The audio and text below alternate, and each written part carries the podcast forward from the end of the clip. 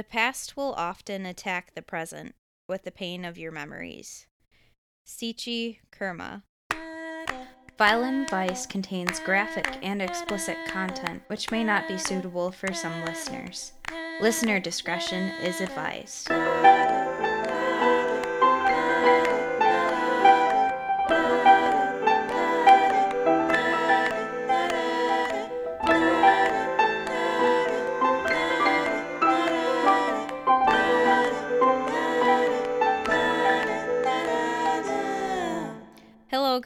Guys. Welcome to Vile and Vice. My name is Audi Griffith. And I'm Jon John. Hi. Hello. If you guys can do us a favor, give us five stars, write a review on Apple Podcasts, the purple icon, or anywhere that you guys listen, that would be great. You can say whatever you want. You can say, I like butterflies, or I like toast. But please write a re- review, that helps us out a lot. Just just brought a whole bunch of nostalgic memories back to my mind with that toast thing. I like toast. Anywho, are you guys ready to get on today's topic? Yes? Awesome. Because today I'm covering haunted dolls, specifically Robert the Doll and Annabelle. Oh no. I get to torment Jon, John. No. Woo. I thought no. Last one was just unsettling and then the scary stories that tormented me for a full week, Audi. A full week. And now you're bringing dolls into this. Yep, yep. So Nowhere is safe. I will get back to true crime stories after this week. I just was on a kick, and Jon John has been told many spooky stories lately, so I figured I'd continue. And You're these- enjoying this too much. I am. I really, really am.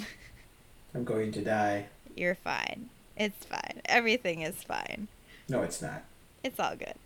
Okay. All right. So, getting into it. Before Robert the Doll became a spooky legend, he was little Gene Otto's best friend. Robert was given to Gene by his grandfather after he came back from a trip in Germany. Young Otto was so enamored with the doll that he named it after himself and clothed it in his very own clothes. He carried it around with him wherever he went. Despite Robert the doll's awkwardly large size, the two went on to build an impenetrable friendship. The doll became a constant companion of Robert. He took the doll everywhere, from family gatherings to parks. And, like I said before, he named the doll after himself. So were they they the same size if they had the same clothes? Yeah, he got him when he was fairly small, like around the age of five to like seven. Oh. So this is one of those larger dolls, and there'll, there'll be pictures on the blog, and the blog is fixed, everybody. Yay. Yay. So Mhm. if you can imagine like the overly large size dolls that were stuffed in like cotton, whatnot, this is what uh, Robert the doll looks like. So like the same size as like a ventriloquist dummy type size. Yep, a little little bigger, I think, from the oh, that's unsettling. Yeah. Okay. Yep. Uh, I don't want you to continue, but go ahead. Also, kind of side note, I had a doll growing up when I was like two or three that I named Audi doll. I wasn't very original, but I did uh, carry that thing around with me everywhere too. But at least you called it doll, and that that helped, I think. yeah. Yeah, that's true. It wasn't a name, it was a label. It was a label. Anywho, the doll became a constant companion to Robert. He took the doll everywhere, from fa- family gatherings to parks, and he named it after himself. The family started to call the boy by his middle name, Gene, since Robert was now the doll's name. Otto, lo- Otto loved his dolls so much that he built a special room for him in the attic, complete with furniture, toys, and even a teddy bear just for Robert the doll. But things started to take a strange turn when the family started to hear Gene talk to Robert late at night. They could hear the dolls speak back in a croaky tone. Was it Gene who was mimicking the voice? Was it the imagination of the Ottos? No one really knew. Strange things started to happen in the residence, however. Plates and lamps would often fall and break. Things would disappear and reappear. Whenever Gene was confronted about any of this mishap, he would bluntly blame Robert, saying, Robert did it. That's not a good sign. No, not That good. is not a good sign. And so he had a doll, and his doll had a teddy. So this is like layers upon layers of problems I see in this entire setup. Yep, so Robert had his own voice. They talked Uh. late at night. Uh, Stuff would happen, like disappearances, Ah. reappearances, and stuff would break. you're being mean. I know. It's all good. Otto's parents would wake up in the middle of the night only to hear the poor boy screaming, surrounded by overturned furniture. As Otto grew older, things got even weirder. Mutilated toys started appearing in their home, but young Otto would say Robert did it. When Robert Gene Otto grew up, after studying in the Academy of Fine Arts in Chicago and the Art Students League in New York, Gene Otto went to the Pearson Sorbonne, S O B O N N E, where he met his wife Anne. Gene, now a married man, still had his affection for the doll Robert, and this didn't seem to diminish over time. Otto brought the doll back to his childhood home at 534 Eaton Street in Key West, Florida, and he called the home the Artist House. Today, the Victorian home is a haunted bread and breakfast. He made arrangements for the doll in the topmost section of the house in the attic. His wife, Anne, disliked the doll and felt very uncomfortable in its presence. On Anne's reoccurring request, he locked the doll in the attic. Later that day, Gene found the doll sitting on a chair in the same room he had made for him. He locked Robert a couple of times just to find him reappearing on his rocking chair by the window in his room. The neighborhood children even reported Robert mocking them from the window. Eh, eh. And in Florida. Yep. So you can tell Robert probably got pissed off by being locked in the attic. Y- yeah, Yeah. but eh, If I was Anne and this shit was happening happening to me, I would be like, we need to get rid of that doll. burn it with fire. Something like that.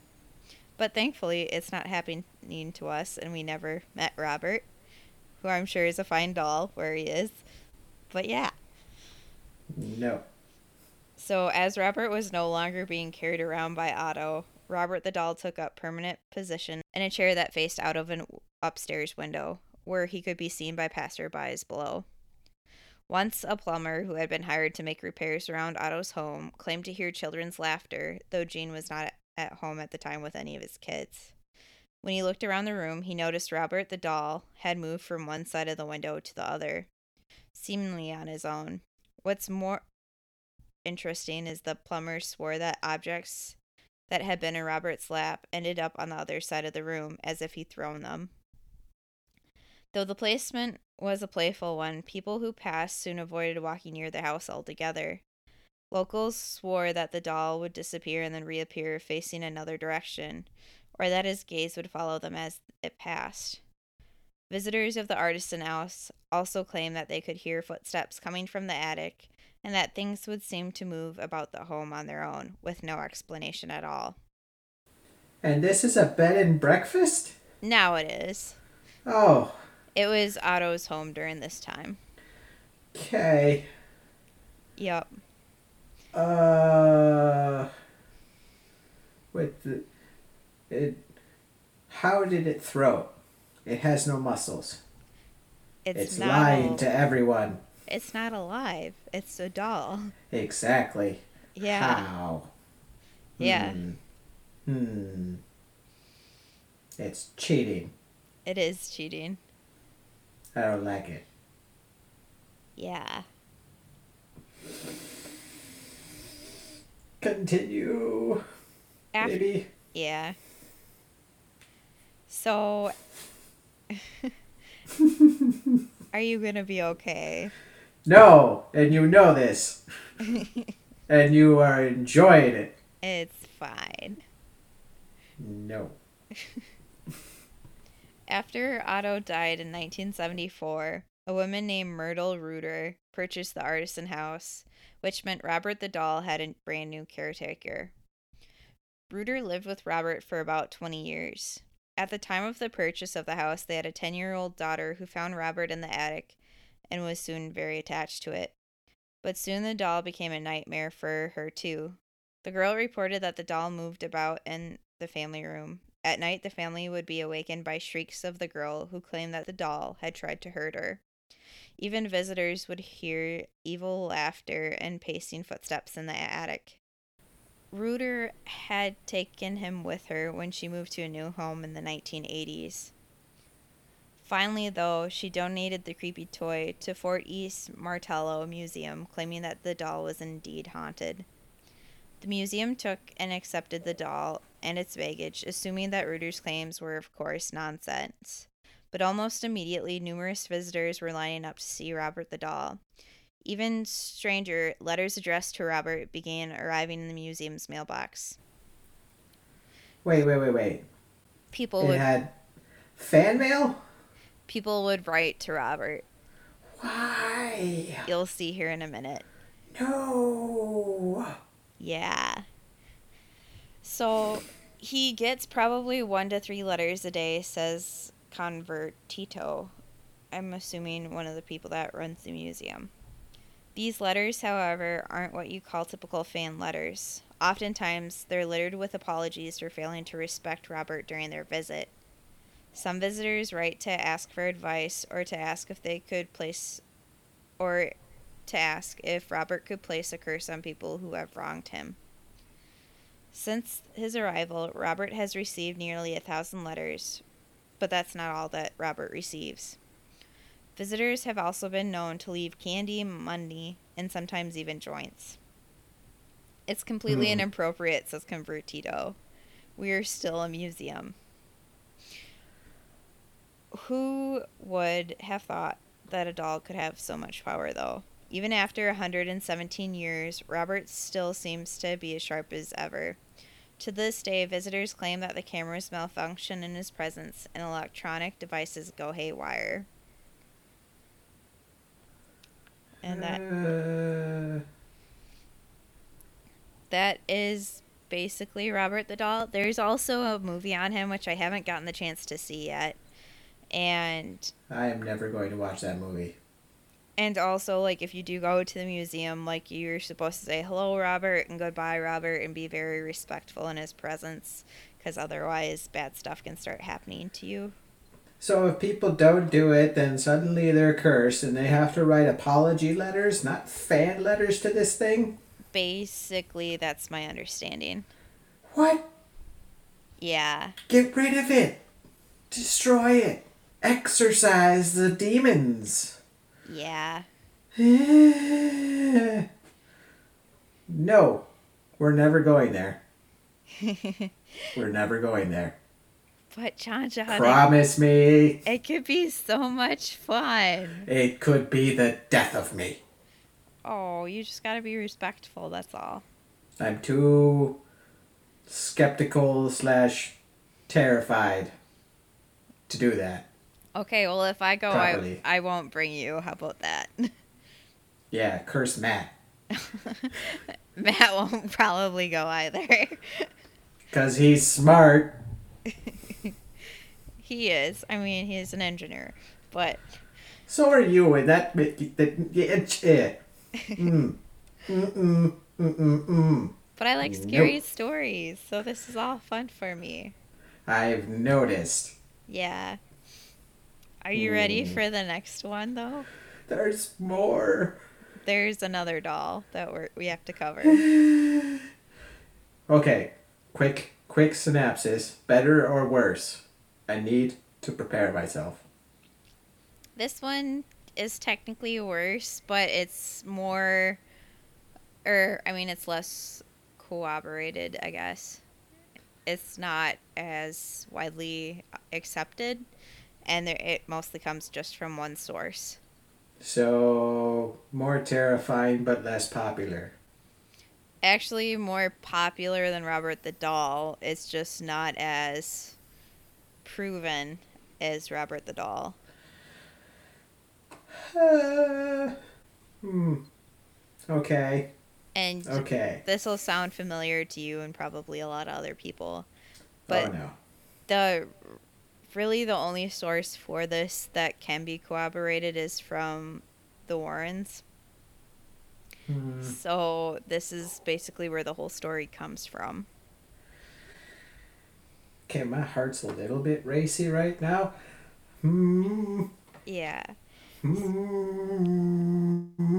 All right. So let's get into it.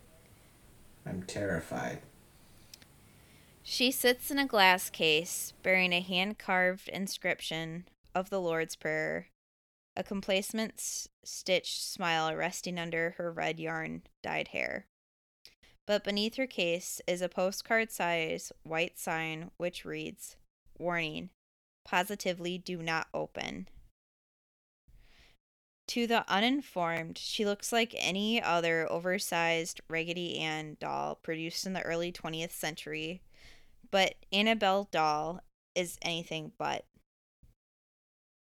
Though she doesn't have the same porcelain skin and lifelike features of her cinematic counterpart, the Annabelle doll lives in Ed and Lorraine Warren's home and occult museum, is, if anything, made all the more creepy by her ord- ordinariness. Annabelle the doll's stitch features, including her half smile and bright orange triangular nose, invoked memories of childhood toys and simpler times. If you were to ask Ed and Lorraine Warren, though you can't now as Ed died in 2006 and Lorraine died in early 2019, they would tell you that with stark warnings scrawled across Annabelle's glass case are way more than necessary. According to the two famed demonologist couple, the doll is responsible for two near death experiences, one fatal accident, and a string of demonic activities spanning almost 30 years. so it looks like a Raggedy Ann doll. It is a Raggedy Ann doll. Eh, okay. And it's credited with a death and near deaths. So it's credited with two near death experiences, one a fatal accident, and a string of demonic activities. It's not an accident if it's credited to something. I mean, but you can't prove it. True. As much as I love creepy stories, I do have to back stuff or try to back stuff with scientific fact. And even though that most of these can't be credited or corroborated amongst a group of people, I still like hearing about them because they're creepy. Eh, I'll try. Yes. So, like, even though I'm more skeptical or whatnot, it's still fun reading and learning about these items. So that's why I'm doing the podcast. And it's our podcast, so everybody else just gets to listen. You're welcome. You love to torture me. It's fine. It's not torture. You can always turn it off. Lies. it's for the sake of entertainment. You're okay. For entertainment. Okay. I can do that. Maybe. I, I, I, uh, uh, continue. So, the first of these infamous hauntings can allegedly be traced back to 1968 when Annabelle was brand new. The story was told to the Warrens by two young women and was retold years later by the Warrens themselves. As the story goes, the Annabelle doll had been a gift to a young nurse named Donna or Deidre, depending on the source, from her mother for her 28th birthday. Donna was apparently thrilled with the gift and brought it back to her apartment that she shared with another young nurse named Angie. At first, the doll was an adorable accessory, sitting on a sofa in the living room and greeting visitors with her colorful facade. But before long, the two women began to notice that Annabelle seemed to move about the room on her own accord. Donna would leave her in the living room sofa before leaving for work, only to come home in the afternoon and find her in the bedroom with the door shut. The roommates would also often find notes left throughout the home reading Help Me. According to the women, the notes were written on parchment paper, which the girls did not keep in the home. Furthermore, Angie's boyfriend, known only as Lou, was in the apartment one afternoon while Donna was out and heard rustling in her room as if someone had broken in. Upon inspection, he found no sign of forced entry, but found the Annabelle doll lying face down on the ground. Suddenly, he felt a searing pain on his chest and looked down to find a bloody claw mark running across it. What? Yep. Oh. Ah. Two days later, the they had vanished without a trace. The the, the claw marks or the people? The claw marks. Okay. Hmm. Following Lou's traumatic experience, the woman invited a medium over to help solve their seemingly spiritual problem. The medium held a seance and told the woman that the doll was inhabited by the spirit of a deceased child named Annabelle, whose body had been found years earlier on the site where the, their apartment building had been built. The medium claimed that the spirit was benevolent and simply wanted to be loved and cared for. The two young nurses reportedly felt bad for the spirit and consented to allow her to take up permanent residence in that doll. Never consent to anything by a spirit, guys. Hmm. Just don't. Uh, it's tricky. As far as the Warrens were concerned, that was where the young nurse's troubles started. The Warrens believed that there was actually a demonic force in search of a human host within Annabelle and not a benevolent force. The Warrens' account of the case states Spirits do not possess inanimate objects like houses or toys, they possess people. An inhuman spirit can attach itself to a place or an object, and that is what occurred in the Annabelle case. This spirit manipulated the doll and created the illusion of being alive in order to get recognition. Truly the spirit was not looking to stay attached to the doll to the doll, it was looking to possess a human host. Be that as it may, the young nurses were yet unaware of the demon's intentions. In an attempt to rid their home of the Annabelle doll's spirit, they called an Episcopal priest known as Father Hagen. Hagen contacted his superior, a Father Cook, who alerted the Warrens.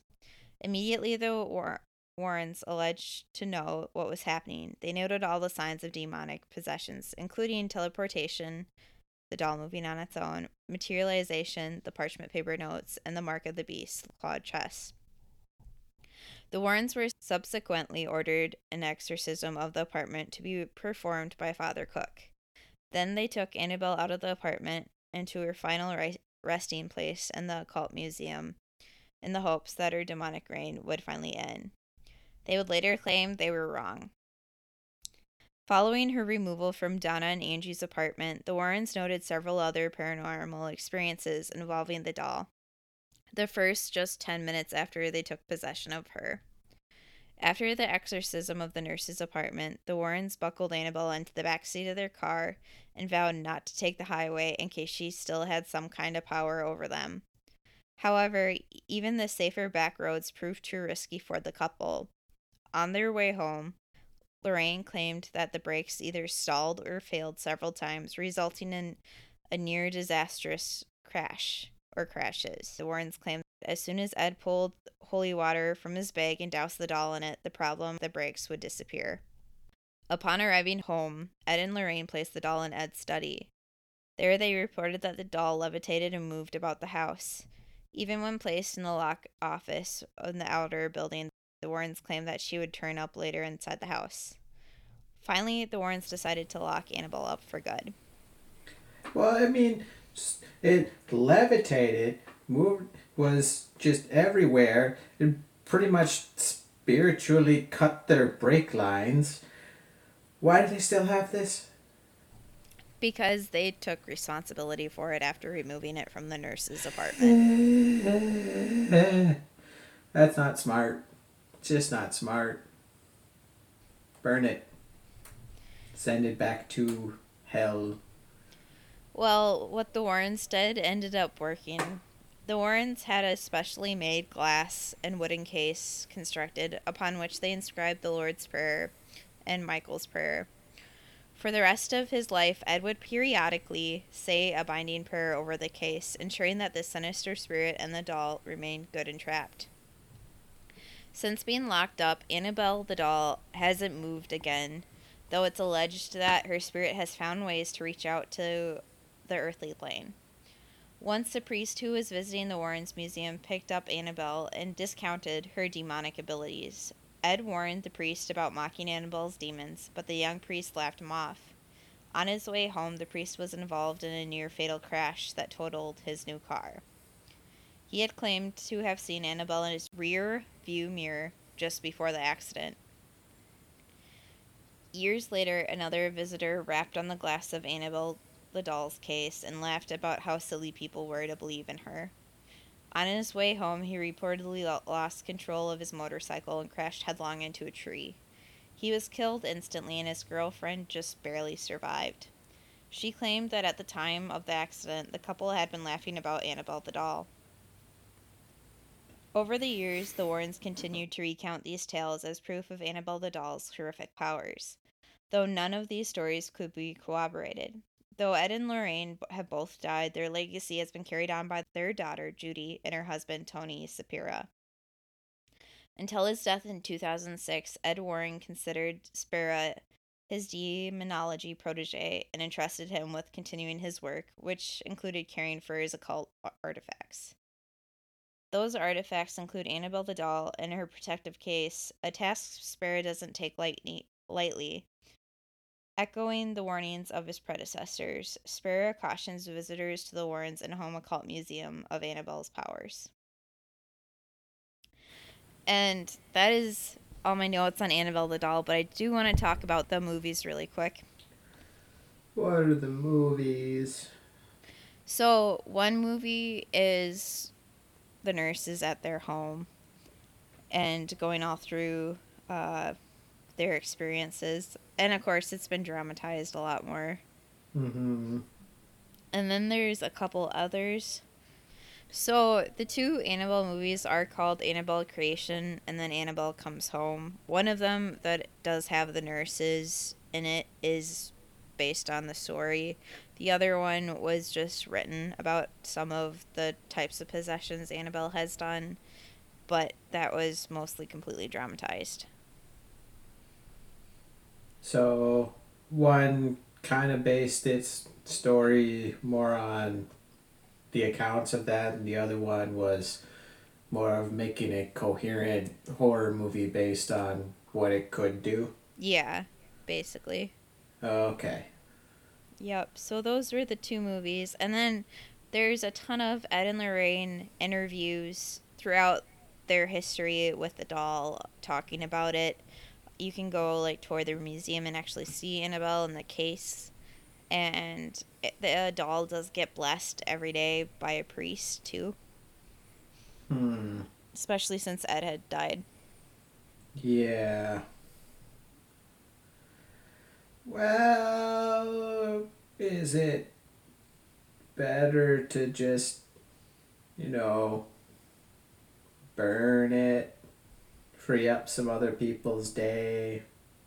Well, I know we haven't really gotten into it, but a lot of like demon, or, or just according to lore, a lot of demon facts and like demon possessed stuff can't really be burned, or if you do burn it, it just makes it a hundred times worse. So mm. it's not hmm. always the best idea. Basically, to lock it, bless it, and like have the Lord's Prayer on it to kind of just seal it in is usually better. And again, that's all like lore based. So put it in an old trunk. Somebody bless a lake, and you just let it go to the bottom. You, so now it's submerged in holy water. You bless like the trunk, like you write the trunk, like you write prayers on the trunk. Yeah, bind but, it and then bless it. Yeah, because you still have then, to bless it like continuously. But that's so much work. Yeah. Why not just destroy it? Because it'll just reappear. Depends on the legend, but that's usually what happens. Hmm. There should be a nice way to take care of that. Yeah. That's just inconvenient. No, it is. It is. You're right. Hmm. Not how I do it, obviously, but if they can't figure out a different way, I guess that'll work. Yeah. So basically, to recap, if you ever go see Robert the Doll, pay him his respect, say hello and goodbye. You got to remember to say goodbye too. And, I mean, obviously, don't touch a demonic object because that's just bad idea. And then with Annabelle, you don't want to touch the case. You don't want to taunt her. You want to just basically leave her alone if you watch any of the interviews with Ed and Lorraine, like Lorraine doesn't even like looking at the doll, which is really creepy. Hmm. Hmm. Yeah. So, Jon John, which one do you think is spookier or the worst? Uh, the worst, I think you were right in that Annabelle's probably the worst, but the spookier one's Robert. It, I mean, it moved, did a whole bunch of other things. Most people could see it in the window, and then it moved in the window when nobody's home. I agree with you. Just uh, creepy factor because more people corroborated Robert's story. Yeah. But with Annabelle, more people died or nearly died. So. Like, Robert was more consistent and freaky, where Annabelle was extreme and infrequent. Yeah, but the still the notes with the help me and all that, and the claw marks with the one boyfriend, like that was. Extreme. Yeah. So. Yeah. I wonder why the claw marks appeared and then disappeared. That would probably freak me out a lot more than anything else. True, true, It's true, It's just true. like I got these massive scratches on me and then they just vanish. Uh, and that would be a pretty big indicator that it wasn't a child. Yeah, no kidding. Plus, I mean, I, I know some kids have some sharp nails, but I don't know if they'd be able to do that. plus demons typically, according to lore, will like try to trick you and like make you think that they're like a child spirit or like a woman's spirit that needs help. They like play to your weaknesses and or like a loved one or even an elderly person that you know just wants to communicate and try to get you to consent to opening up and you don't want to do that. Hmm. I mean, if there's any sort of spirit activity, I kind of see that as an, a, a reason to not be there and just go away Yeah. forever. Burn it. Just burn it. Yep. Well, if that just about does it for our discussion, do you have anything else, Jon John? Don't get me a doll for Christmas. I know you've been thinking about it. Just don't do it. I kind of want to just for sh- shits and giggles. I know you do, but I would just. I would burn the doll within the day Oh, probably for sure. because you would tell me some sort of creepy connection story about what this one possibly did, and you got it at like a garage sale, and they couldn't get it, rid of it fast enough, and then I'd be paranoid, I'd burn it, and then throw it in a lake. oh boy. Well, luckily, I mean, for you, there's enough lakes nearby. Yes, there is. But imagine if it reappeared. That would be spooky. Well, you wouldn't be getting any presents for me after that point, because I'd be dead. Oh, I wouldn't. But luckily, thankfully enough, we do the sibling drawing name for our family. So, I mean, you have a So way- you might go one or two years getting presents and then suddenly nothing because I'm already dead. You're not gonna die, John. John. You can't prove that. You're fine. You're you just a gave little me the cursed doll. You would give me the cursed doll, and then I would be dead. I wouldn't give you a cursed doll. I might just give you a doll, but it won't be a cursed one. That's not how you will say it then. I will believe you. You'll be fine. There's I- also mm, so I I do want to do this story. I kind of forget who it is just offhand, but there's a Twitter user who like documented his case of being haunted and everything, and I want to Hmm. tell this story through his perspective, but I'm working on that as well. But I got to do a couple true crime stories before I do that as well. So if you guys have any suggestions or you know who it is offhand, feel free to email us at vileandvice at gmail.com because I'd love to hear from you guys. And if you have any more spooky doll stories too, don't give her more ideas. It would be great. And no. I'd love hearing it. And we might even do like uh, more haunted doll stories uh, as a Patreon bonus content as well. You're a terrible person. You like it, it's fine. I'm gonna die. Jon John, stop. Anyways, do you want to take us out, Jon John? Well, if you liked that session of torture for me, give us five stars and subscribe to us and so you can hear more traumatizing experiences happening to me. Maybe you'll get traumatized. We'll have so much in common. If you have more suggestions, like Audi said, leave us an email at vileandvice at gmail.com. We also have a Facebook page that's a Vile and Vice which you can like and post and we usually have each episode updated there every time we put something out. We also have an instagram.com that's Vile and Vice podcast. As well as Facebook has podcasts too, and also slide into our DM- DMs as well. i don't have twitter so i don't understand what that means completely. But yeah give it a shot. We'll see what happens. That's at just Vile and Vice. No ampersand just a-n-d D. and if you want to hear more torturing stories to me you could support us on patreon.com slash Vile and Vice where we have more terrible stories Spooky stories. Spooky. Not terrible, just spooky. Uh, perspective, Audi. Perspective. I'm terrified by those. Anywho, we'll see you guys next week for less spooky stories and more on Um, true crime. Unless I die.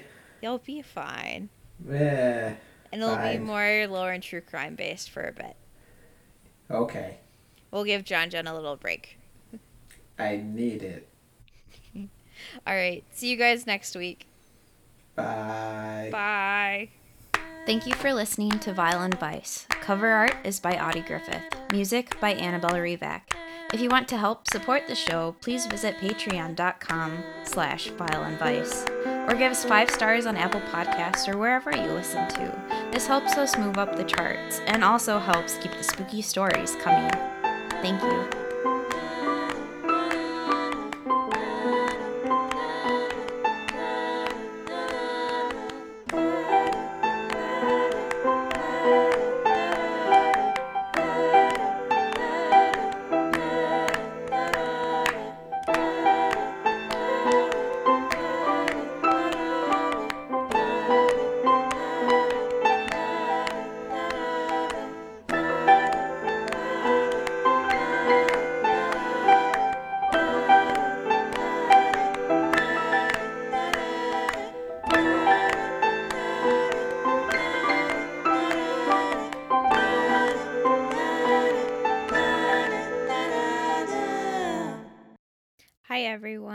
Just wanted to give you guys an update on our website.